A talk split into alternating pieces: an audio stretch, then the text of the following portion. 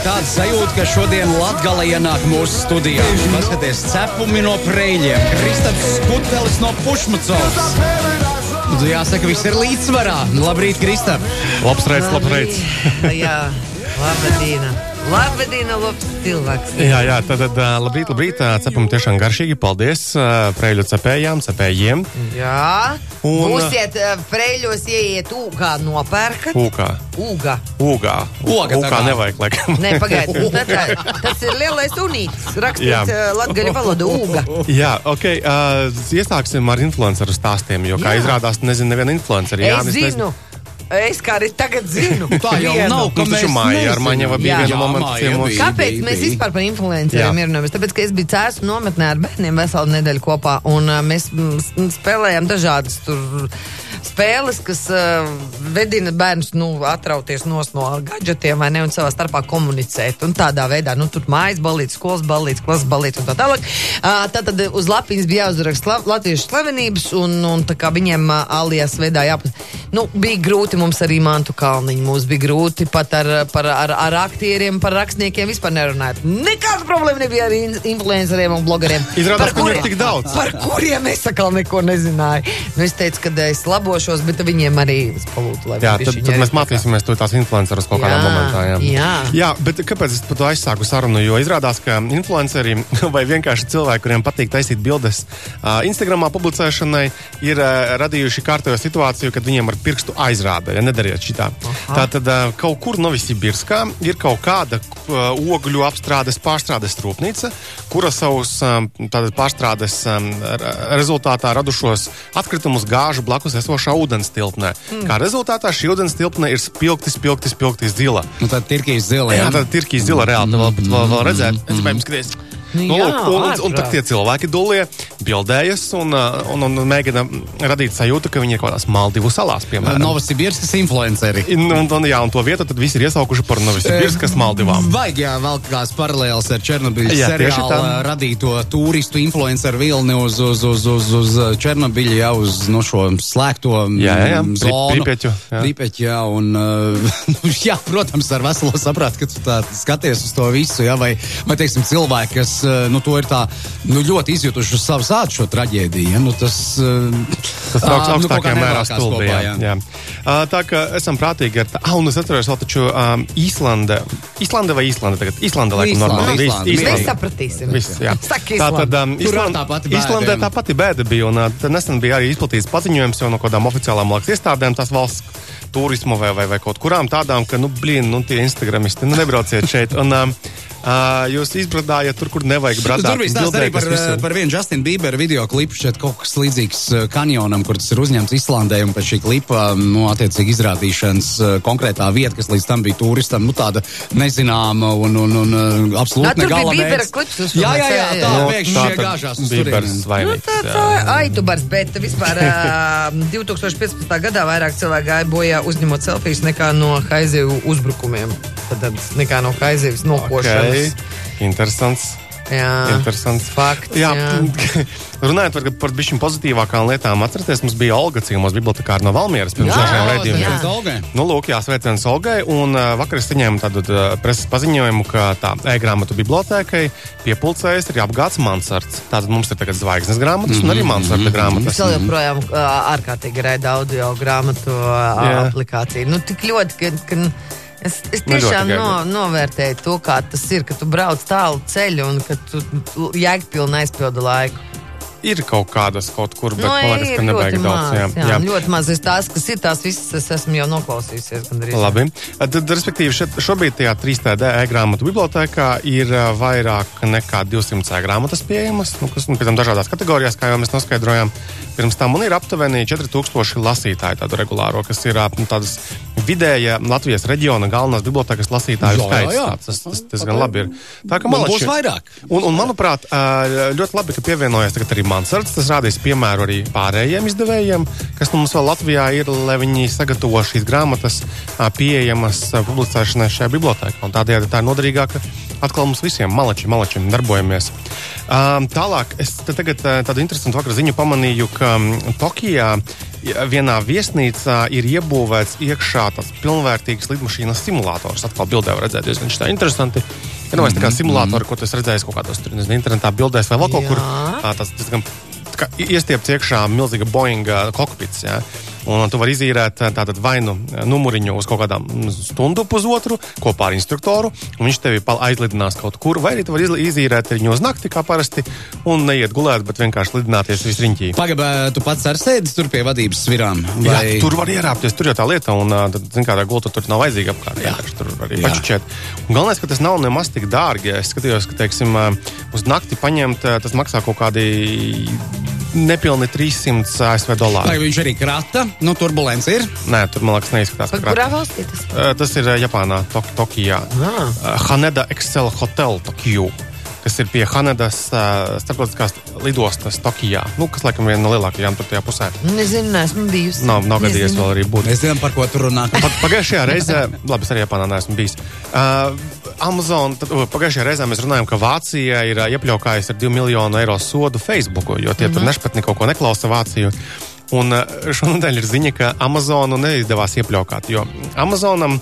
Uh, Tātad Vācija uzskata, ka Amazonam ir jābūt telefona numuram, kur cilvēki pasūtot kaut ko tajā Amazonā, var uzzvanīt un pasūdzēties vai iegūt kaut kādu informāciju.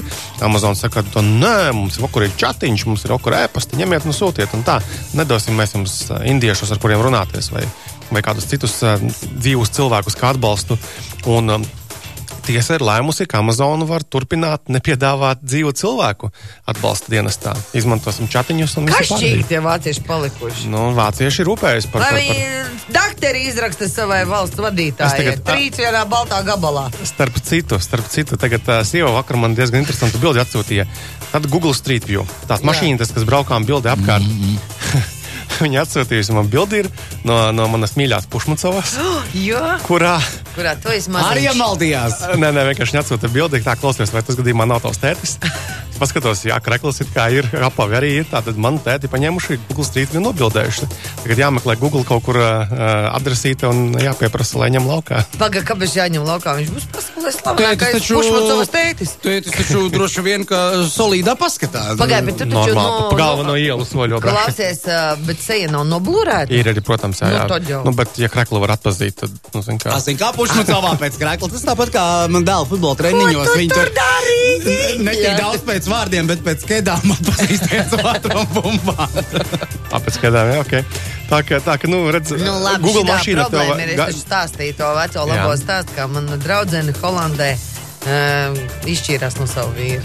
Nu kā, nu, tur bija pavisam, tas bija pat tas pirms vairākiem, vairākiem gadiem. Tad uh, kameras uh, uz ceļa nofotografēja uh, uh, mašīnu. Un diezgan labi varēja redzēt, ka šī mašīnā ir par radariem. Jā, nu, vispār nē, tur bija, uh, nebija viņi pārkāpuši ātrumu, vienkārši bija a- aptauja, kā jums patīk uh, Nīderlandes ceļi. Ah. Un uh, atnāca vēstule, un vīrs uh, ieraudzīja mašīnu tajā datumā, tajā laikā uz tādu un tādu ceļu, kur sievai nevajadzēja atrasties. Un, Nu, redz. viņš atpazina, mm, nu, vispār drīzāk viņš neatpazina sevi blakus viņai. Tātad reāli viss tur mums var nobildēt, var Tieši Google, mašīnas var viņai, uzbrukt. viņai tam mm, trauslais melu namiņš sabruka. Mm, uh, runājot par mašīnām, uh, man liekas, ka tas tika izziņota šī ziņa pirms kāda laika, bet laikam tagad tas ir palaists. Tātad Uberī, uh, tātad takšu lietotnē, servisā var pasūtīt uh, par papildus maksu, uh, lai, lai, lai šoferis ar mums nerunā. Tātad tā, tā, tā papildus ekstra. Vienkārši kurš nerunāja ar bija mums? ir labi. Bija kaut kur jau. Mēs esam par to runājuši jau Bija, vasarā. bija, bija, bija kaut kāda ziņa, bija. Tu varēji piemaksāt vai arī pasūtīt kā opciju klāt, ka tu negribi, ka ar tevi runā. Jā. Jā, jo, jo konkrēti Uber gadījumā tad šis pakalpojums saucās Uber Comfort. Jā, un tu vari norādīt, teiksim, vai tu gribi, lai tevi runājas, nu, izklaidēties sarunās, un, un tādās saturīgās, vai arī labāk, kurš ne, viss mm. nerunāja. Kaut kur jau šis ir. ā, Bet tas jau tā mm, apusēji izdevīgi varētu būt. Nu, ka pasažieris arī nosolās, ka viņš baigi nekritīs uz nervu Tā šoferim. nav tā. Nu, ka- Šoferis, šoferis diez vai var norādīt, ka es Kaut- vēlos, lai man nerunā. Nē, nu kā šoferiem ir viņi nu, Nē, vienkārši. nē, viņš piedāvā kā ekstru, re, kur te tāds klusētājs. Es tev aizvedīšu bišķiņu lētāk līdz galam, ja tu man te nenāk. Es esmu tā, kas runā. Ar savu sarunas uzturēšanu. Man patīk, jo tāpēc, kad uh, taksimetru šoferi viņi ir tādi ā, antropologi. Tādi. Un uh, viņi ku- kurina no zina par cilvēkiem, tie zina. Un, uh, viņi zina par cilvēkiem varbūt ne tās labākās puses, jo viņi piekdienas naktīs uh, strādā. Ja redz cilvēku patiesās sejas. Viņi zina, ko burbuļu dzira izdara ar cilvēku. Nu, tā. Vislabāk, un tā viņi stāsta šitos, tas viss brīnums. Man arī patiesībā šonadēļ bija, bija, bija, bija viena diena jābrauc ar taksi, un uh, man sanāca tāds uh, taksifēja Bolt komfort, jo tas, tas taksis pirmkārt kaut ko nenormāli ilgi maldījās, pēc tam kaut kur viņš iesprūda, es atcēlu, nu, jo nu, nevarēju vairāk sagaidīt, vienkārši tur stāv un stāv tajā lietotnē. Uh, izsaucu nākamo, atkal tas pats izlaists laukā, laikam tur tuvumā neviena nebija. Viņš tomēr piebrauca, un tad mēs visu ceļu nerunājām vienkārši. Dusmīgi viens uz otru brīdi, bet vispār es Jā. tam citu, jā, nu gadās arī kļūmes. Es arī esmu izsaukus, viņš nav atradis vai kaut kas tam līdzīgs, bet es kaut kā ļoti piedodoši izturos, jo tā cena tomēr ir tik, tik simpātiska un tas pakalpojums ir tik ērts, ka es piedodu kaut kādas negležē. Bet Roberto bija uz lidostas steidzies un viņš ierakstīja Facebookā, kā viņam ir mm, ne negatīva pieredze. Taču pēc tam viņš atrakstīja, ka Bolt viņam piezvanīs, atvainojies, tagad uh, servis bijis māju ceļā ļoti brīnišķīgs un nevainojams. Tā kā, uh, nu, kaut Tad kā tā influenceriem veicas tomēr, ja? Viņi, viņi, kā saka, iet uz, uz, uz, uz, uz pilnību. Jā. Mm -hmm. Interesants komentārs bija. Es nezinu, vai patiesi vai nepatiesi, bet uh, tad Twitterī pamanīju, ka Netflix boss Rīts Hastings ir, ir izteicies, ka nu, patiesībā mēs konkurējam ar miegu. Mēs uzvaram. Tā tiešām ir Jā, patiesība. tā, tavā gadījumā es Nu, nezinu. Manā gadījumā, jā, es vienkārši sev. Top, top 3 seriāli, kas tev tagad patīk Netflixā. Uh, Vai kas nāk prātā vismaz? Uh, nu, kas pēdējie, kas ir? Es, nu, es ļoti gaidu uh, Ozarku, jā, tad, tad viņš būs kaut kad tūlīt uh, augusts, septembris, tā vismaz tur vēst. Tad es ļoti gaidu vēl. Uh, Uh, to Hanēģis tev, bet man liekas, ka viņš nav īsti. Viņš, ir, uh, viņš nav Netflix. Uh, viņš nav Smags, ka ne. Netflix. Tad, uh, pf, jā, ko tur vēl mēs varam gaidīt? Nu, ko, ko mēs tur. Mm, mm, mm. Jā, neskaties Netflix. Oi, nu man jāapstājas, jā, laika pa laikam vakarā, nu vakarā skatījos. Um, Es teicu, uz dokumentāliem esmu uzsēdies visādiem. Nu, vakar par to uh, Parīzes traģēdiju, terora uh, uzbrukumiem. Man nav tāds baigi, tāds ajā žužu variants, ko es beidzamajā laikā skatos, bet nu, teicu, viņš man to Last Caesars piedāvā skatīties. Uh -huh. um, nu, tas droši vien būs jāredz. Tur gan tas fails ar to mauzolēju Ļeņinu ir, ja tu zini seriālā, ka nu, tajā laikā, par kuru ir šis stāsts, ja, nu, tātad laiku Krieviju, nu, tur vēl mauzolējiem nevajadzēja būt pie Kremļa. Tāpat kā Černobiļā tos plastikātu Jā, jā, logus neaizvāca. Ja? Kaut kas tāds. Uh, tu kā sporta fans uh, neskatījies to Formula 1 uh, to, to, to, to dokumentālo Ah, to gan seriālu? es neesmu noskatījies. Un Tas ir, man, jā. pat, tas man Tu ļoti saki, ka patīk. Ir jāredz. Ņemot vērā, ka es nebiju kaut kādu diezgan daudz gadu skatījies to formulu, tad, um, tad uh, tas seriāls, kurus izrāva vienā nedēļas nogalē, man iedeva ļoti foršu uh, izpratni par to, kas pagājušajā sezonā, 18. gada, ir noticis. Es te patīnu bišķiņu vēsturi, un tad uzreiz tā labāk atceros. Um, City 40 iesaku noskatīties. Tas Jā. Arī ir par uh, vienu Krievijas kodolu pilsētu, kas ir, nu, tāda, varētu teikt, daļēji slēgtā. Jā. Kas ir uzbūvēta nu, ar domu tātad, apkalpot uh, kodolu reaktoru un, un tās lietas. Ļoti interesants. Bob Lazārs. Noskatīties, nu, tas tāds bišķiņ tiem, kuriem uh, NLO tēma uh, varētu šis te interesants. Bobs Lazārs ir cilvēks, kurš uh, nu, pirms vairākiem desmitiem gadu nāca klajā ar paziņojumu, ka viņš ir vien, viens no tiem, kas tajā slēgtajā mm, zonā ir strādājis. Tā 51. 51. jā, jā, jā, ok. Nu, un, un viņš esot savām acīm redzējis uh, gan lidojošo šķīvīšu un vispārējo. Uh, Interesants stāsts. Nu, tieši īpaši, ja tu ar skepsi tā skaties, bet um, paiet vienā elpas vilcienā un aizraujoši, un uzreiz gribās vairāk uzzināt par Bobu Lazāru. Nu, redz, cik labi. Redz, cik labi. Starp citu, mums raksta tieši tagad, kad jūs runājat par Google, viņi fotografē vecmilgrāvī. Tagad, jā, Jā, visi tagad. mēs gribam bildēties, zīmējam plakātus un uh, skrienam uz vesmogrāvi. Jā. Iesākam raidījumu ar Latgali, noslēgsim raidījumu ar Latgali. Tātad šajā nedēļas nogalē Daugopilī drifts. Kā sporta faniem, kur sajūsmā jāda. Jo, mierīgi. Uz kartodromu jābrauc. Tur būs, tur būs kaut kādi, man liekas, ap, ap, ap 100 procentiem pieteikušies. Tur būs arī tu kas ir- ļoti- Es zinu, ka tu esi netieku, bet uh, būs.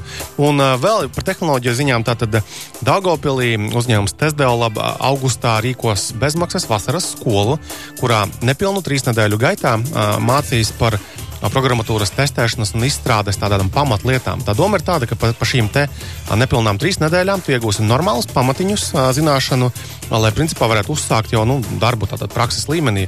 Un tas ir ļoti labs piedāvājums visiem, kas ir Daugopilī, kuriem vasarā nav ko īsti darīt, bet kas vēlētos, teiksim, izmantot jēgpilni šo te silto jauko vasaru. Labi, paldies, Kristam, ka atnāci līdz jaunadēļai. Atā, atā. Tā.